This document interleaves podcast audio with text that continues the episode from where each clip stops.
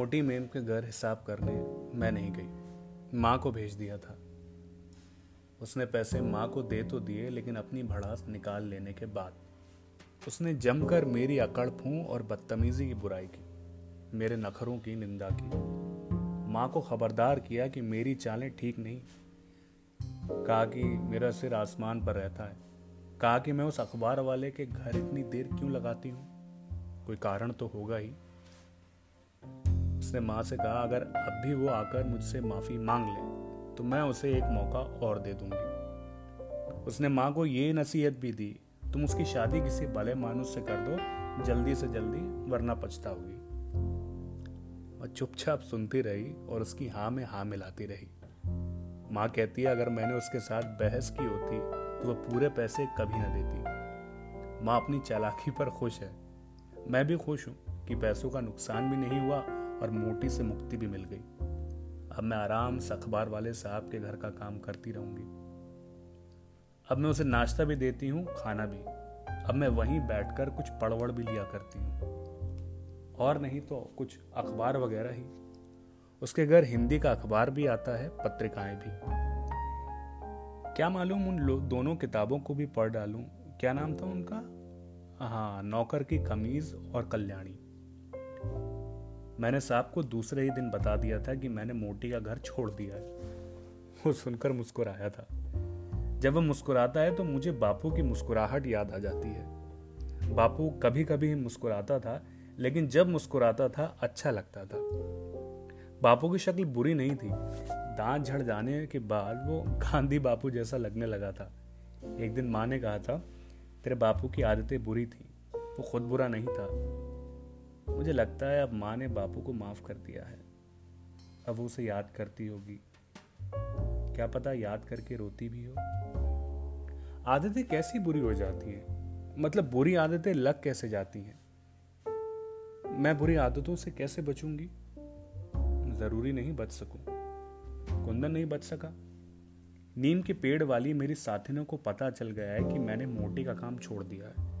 उनमें से करेला वाली और ठिगनी मद्रासन को मोटी ने काम के लिए कहा भी था। दोनों ने मना कर दिया। कहा, उनके पास टेम नहीं। मोटी को गुस्सा तो आया होगा। वो सोचती होगी, मैंने सबको मना कर दिया है। मैंने किसी से कुछ नहीं कहा। मैं कमीनी नहीं। ललिता को तो मोटी काम के लिए कहेगी नहीं। बानो को भी नहीं। एक जमादारिन दूसरी मुसलमानी। मोटी को इन बातों का वहम भी है। लंबी मद्रासिन को भी वो नहीं कहेगी। उसका रंग बहुत काला है। उसके पास सारे घर मद्रासियों के हैं और सारे एक दूसरे से दूर। उस बेचारी को बहुत चलना पड़ता है। कहती है, मेरी तो चप्पलें घिस जाती हैं और फिर भी मुझे सब झिड़कियाना सुननी पड़ती है, क्योंकि मैं सब घरों में देर से पहुँचती हूँ। कहती है, मेरे पास घड़ी भी नहीं। होती तो भी टेम का ठीक हिसाब ना रख पाती। कहती है, मैं तुम लोगों की तरह तेज दिमाग वाली नहीं। मुझे तो गिनती भी नहीं आती, सब मुझे लूटते रहते हैं। लंबी मदरासन हम सबसे ज़्यादा भोली है, और काली भी। उसके कालेपन की चमक मुझे अच्छी लगती है। उर्मिला कहती है, मोटी अब कोई नाटा सा नौकर ही ढूंढेगी, नौकरानी उसे शायद ही मिले। और मेला भी उसके घर काम कर चुकी है, उसने भी उसका घर रोज की चिक चिक से तंग आकर ही छोड़ा था। वो कहती है, मोटी खुद बुरी नहीं, उसकी जबान बुरी है। किसी की ज़ुबान बुरी है, किसी की आदतें। कोई तो ऐसा भी होगा जो खुद बुरा हो। कोई नहीं, कई होंगे। कई नहीं, बहुत से होंगे। हज़ारों, लाखों, शायद करोड़ों। दुनिया बुरों से भरी पड़ी है। लेकिन मुझे तो अभी तक एक नहीं मिला। जीजा भी शायद खुद बुरा नहीं, उसकी नज़र बुरी है। कुंदन खुद बुरा नहीं, उसकी संगत बुरी है। हाँ, दुनिया बुरी नहीं दुनिया वाले बुरे हैं। हमारा गाँव बुरा नहीं इसकी गंदगी बुरी है। गाँव की बात भी मुझे कभी कभी यहाँ लिखनी चाहिए।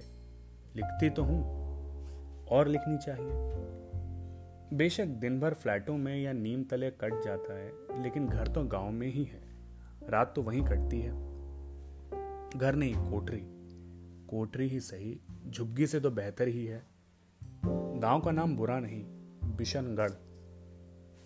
किसी जमाने में ये असली गाँव रहा होगा। अब तो ये गंदी सी छोटी बस्ती बनता जा रहा है। जब से उस डॉक्टरनी ने पेट साफ़ करने वाली दुकान खोली है, दूर दराज से लोग यहाँ आने लगे हैं। डॉक्टरनी की फ़ीस ज़्यादा नहीं। उर्मिला कहती है, ये डॉक्टरनी बस नाम की ही है। असल में तो ये पढ़ी लिखी दाई ही है। इसे इस काम को छोड़ और कुछ आता जाता नहीं। जब से ये डॉक्टरनी आई है, मैंने डरना शुरू कर दिया है। कहीं कभी मुझे भी इसके पास न जाना पड़ जाए। इसके पास बस हमारे जैसे मरीज़ ही आते हैं। ललिता कहती है, इसका नाम सब जमादियानी ने जानती हैं। मैं भी जानती तो हूँ, लेकिन मेरे लिए वो पेट साफ़ करने वाली डॉक्टरनी ही है। कभी कभी दूसरे मरीज़ भी इसके पास आते तो होंगे। मुझे ऐसे घूरती है जैसे सोच रही हो किसी दिन ये लड़की भी मेरे पास आएगी। एक दिन मैंने उसे सिगरेट पीते देखा था। उस दिन मेरा मन भी हुआ था सिगरेट पीऊं किसी दिन। अगर मुझे भी कुंदन की तरह बुरी संगत मिल जाए तो मुझे भी बुरी आदतें लग जाए। किसी दिन इस डॉक्टरनी से पूछूँगी। डॉक्टरनी जी, आप असली हैं कि नकली? सुनते ही लाल पीली हो जाएगी और अंग्रेज़ी में गालियाँ बकने लगेगी। मैं कह दूँगी शट तो हक्की पक्की हो पूछेगी, तुझे अंग्रेज़ी किसने सिखाई? मोटे को नौकर मिल भी गया तो टिकेगा नहीं। वैसे नौकर अब इस इलाके में मुश्किल से ही मिलते हैं। मिले ना मिले मुझे क्या? नौकरों के नखरे नौकरानियों से ज़्यादा, उनकी तनख्वाहें भी वो खाते भी ज़्यादा हैं, बेईमान भी ज़्यादा होते हैं, खतरनाक भी ज़्यादा होते हैं। खतरनाक तो नौकरानियाँ भी कम नहीं समझी जाती। जब कभी कहीं चोरी या खून होता है तो सबसे पहले नौकर नौकरानी को ही पकड़ा जाता है। मुझे ये ठीक नहीं लगता।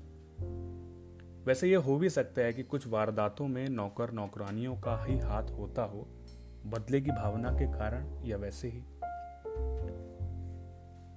जिस तरह मालकिनें नौकरानियों पर शक करती हैं मतलब उन्हें डर लगा रहता है कि वो सांप को ना फंसा ले या सांप उनको ना फंसा ले। मतलब वो हर वक्त पहरा सा देती रहती हैं। और अगर उन्हें साहब और नौकरानी को घर अकेले छोड़ किसी काम से कहीं बाहर जाना पड़े तो उनका ध्यान घर पे ही लगा रहता है। यानी वो यही सोचती रहती हैं कि उनका सांप नौकरानी के साथ पता नहीं क्या कर रहा होगा। मेरा मतलब है कि क्या उसी तरह मालिकों, यानी साबों को नौकरों पर शक नहीं होता? अपनी मेमों पर शक नहीं होता? ख़ास तौर पर अगर नौकर जवान हो या खूबसूरत हो। लेकिन जवानी और खूबसूरती भी ज़रूरी नहीं। साहब लोग तो अधेड़ और बदसूरत और गंदी नौकरानियों को भी नहीं छोड़ते। मुफ़्त का माल? साहबों की बात दूसरी मतलब मर्दों की। उर्मिला कहती है, मर्द सब बेहया। पारो कहती है, बेहया भी और नामर्द भी। उसे आजकल नामर्दी का वहम हो गया है। मुझे तो ठीक ठीक पता भी नहीं नामर्दी होती क्या है। पता तो है ठीक ठीक नहीं। उर्मिला कहती है, तुझे सब पता है, तू यूँ ही भोली बनती है मज़े लेने के लिए। फारो कहती है, शानो शुक्र कर, तुझे नहीं पता। इस बीमारी का ना ही पता चले तो अच्छा। इसका कोई इलाज नहीं। वो कहती है आधे मर्द नामर्द होते हैं। उर्मिला कहती है, तेरा मतलब है, सब मर्द आधे नामर्द होते हैं। जब मैं पूछती हूँ, इसका क्या मतलब है तो दोनों हंसना शुरू कर देती हैं।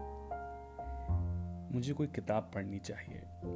हो सकता है अखबार वाले साहब या मिसेस वर्मा की किताबों में कोई किताब ऐसी मिल जाए, हिंदी में। ये सुरेंद्र बिजली वाला भी शायद नामर्द ही हो। हो भी तो मुझे क्या? अब उसने आना कम कर दिया है। समझ गया होगा, कोई फ़ायदा नहीं। सोचता होगा मैं किसी साहब के चक्कर में हूँ। दूर से अब भी देखता रहता है। मर्दों को देखने से क्या मिलता है? औरतें तो उनकी तरह नहीं देखती। उर्मिला कहती है, औरतों को बचपन से ही सिखाया जाता है, नज़र हमेशा नीची रखो। आजकल मैं उर्मिला से बहुत बातें करती हूँ, सब तरह की। अपने उन सपनों की भी जिनमें मुझे मज़ा आता है। वो कहती है, मर्दों को वैसे सपने ज़्यादा आते हैं। उसका घर वाला उसे बताता होगा। उसका घर वाला भी शायद नामर्द ही हो।